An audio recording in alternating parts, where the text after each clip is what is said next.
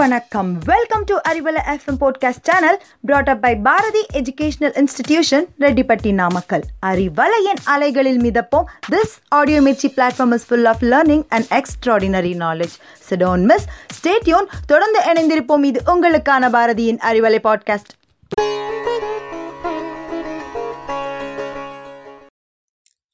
அன்பானவர்களுக்கு என் இனிய காலை வணக்கம். நாம் இணைந்திருப்பது அறிவலையில் நான் உங்களில் ஒருவன் தனசேகரன். இன்றைய தலைப்பு தமிழ் கூறும் அறிவியல் என்ற தலைப்பில் தமிழரின் பழம்பெரும் இலக்கண நூலான தொல்காப்பியத்தில் அறிவியல் சிந்தனை. தமிழன் மூவாயிரம் ஆண்டுகளுக்கு முன்னரே எவ்வாறு அறிவியல் சிந்தனையோடு வாழ்ந்துள்ளான் என்பதை பல்வேறு ஆதாரங்களோடு தொல்காப்பியத்தில் நாம் காணப்போகிறோம். ஏதோ ஒரு கதை போல் அல்லாமல் சரியான ஆதாரங்களான நூற்பாக்களையெல்லாம் காட்டி தமிழன் எவ்வாறு அறிவியல் சிந்தனையில் உயர்ந்தோங்கி விளங்கினான் என்பதை நாம் பார்ப்போம். தாவரங்களுக்கு உயிர் உண்டு என்பதை கண்டறிந்தது சென்ற நூற்றாண்டில்தான். அதற்கு முன்பு வரை மேலை நாட்டினர் தாவரங்கள் உயிரற்றவை என்றே நினைத்தனர்.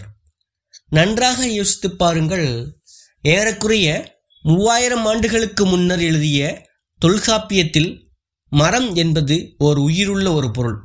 அதற்கு தொடு உணர்வு இருக்கிறது என்பதை எவ்வளவு தீர்க்க தரிசனமாக அவர் எழுதியிருப்பார் என்பதை நாம் இங்கே யோசித்து பார்க்க வேண்டும். ஜெகதீஷ் சந்திரபோஸ் அவர்களின் கண்டுபிடிப்பிற்கு பின்னரே தாவரங்களுக்கு உயிர் உண்டு என்பதை இந்த உலகமானது ஏற்றுக்கொண்டுள்ளது. ஆனால் மூவாயிரம் ஆண்டுகளுக்கு முன்னரே தொல்காப்பியர் தன்னுடைய தொல்காப்பியம் என்ற நூலில் அழகாக பதிவு செய்துள்ளார். அடுத்ததாக உலகையே உருக்கிய ஒரு கண்டுபிடிப்பு என்பது சார்லஸ் டார்வின் அவர்களின் உயிரினங்களின் தோற்றம் பற்றிய பரிணாம கோட்பாடு பற்றியது. அதாவது இந்த உலகில் ஒவ்வொரு உயிரினமும் எவ்வாறு தோன்றியது ஒரு உயிரினத்தில் இருந்து இன்னொரு உயிர் எவ்வாறு பரிணாமம் அடைந்தது என்பதை பற்றிய ஒரு விளக்கமான புத்தகம் அது.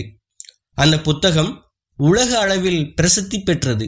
இந்த செய்தியெல்லாம் மேலைநாட்டினர் இப்போது கண்டுபிடித்து மார்த்தட்டுகிறார் ஆனால் மூவாயிரம் ஆண்டுகளுக்கு முன்னரே தொல்காப்பியத்தில் எவ்வாறு இது கூறப்பட்டது என்றால் புல் பூண்டில் தொடங்கி அதற்கு அடுத்ததாக நீர்வாழ் உயிரினங்கள் ஊர்வன நடப்பன பரப்பன என்று அருமையாக இந்த உயிரின வகைப்பாட்டினை தொல்காப்பியர் வகுத்து கொடுத்துள்ளார். இது எல்லாம் மூவாயிரம் ஆண்டுகளுக்கு முன்னர் வாழ்ந்த தொல்காப்பியருக்கு எப்படி தெரிந்தது? அவர் தன்னுடைய பல்வேறு நூற்பாக்களில் என்பனார் என்றே குறிப்பிடுகிறார்.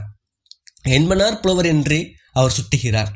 அதாவது இதற்கு முன்பு கூறியபடி கூறியுள்ளேன் என்று கூறுகிறார். பல ஆண்டுகளுக்கு முன்பே தமிழன் இதை பற்றி அறிந்திருந்தான். அந்த அறிந்தவற்றை தான் தானும் தனது நூற்பாவில் கூறுகிறேன் என்று கூறுகிறார். அவருடைய கூற்றின்படி பார்த்தால் அதற்கு முன்பே தமிழன் சிறந்த அறிவியல் அறிவோடு விளங்கியிருக்கிறான் என்பதை நாம் தெரிந்து கொள்ள முடிகிறது. இச்செய்தியெல்லாம் நாம் இந்த தொல்காப்பிய நூற்பாவில் தெரிந்து கொள்ளலாம்.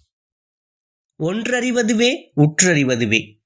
ஓரறிவு எனப்படுவது உற்று அறிவது அதாவது தொடுதல் உணர்வு மட்டும் குறிப்பது ஓர் அறிவாகும் புல் மரம் இதற்கு சான்றாகும். இரண்டறிவதுவே அதனோடு நாவி. இரண்டறிவு எனப்படுவது தொடுதல் உணர்வும் சுவை உணர்வும் கொண்டவையே இரண்டறிவு உள்ள உயிரினம். என்று வகைப்படுத்தலாம் என கூறுகிறார். சிப்பி நத்தை இதற்கு சான்றாகும். மூன்றறிவதுவே அவற்றோடு மூக்கே.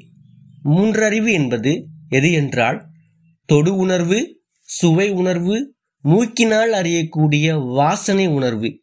இந்த மூன்று அறிவு உடைய உயிரினங்களை எல்லாம் மூவறிவு உயிரினங்கள் என்று கூறலாம். கரையான் எறும்பு இதற்கு சான்றாகும். நான்கறிவதுவே அவற்றோடு கண்ணே.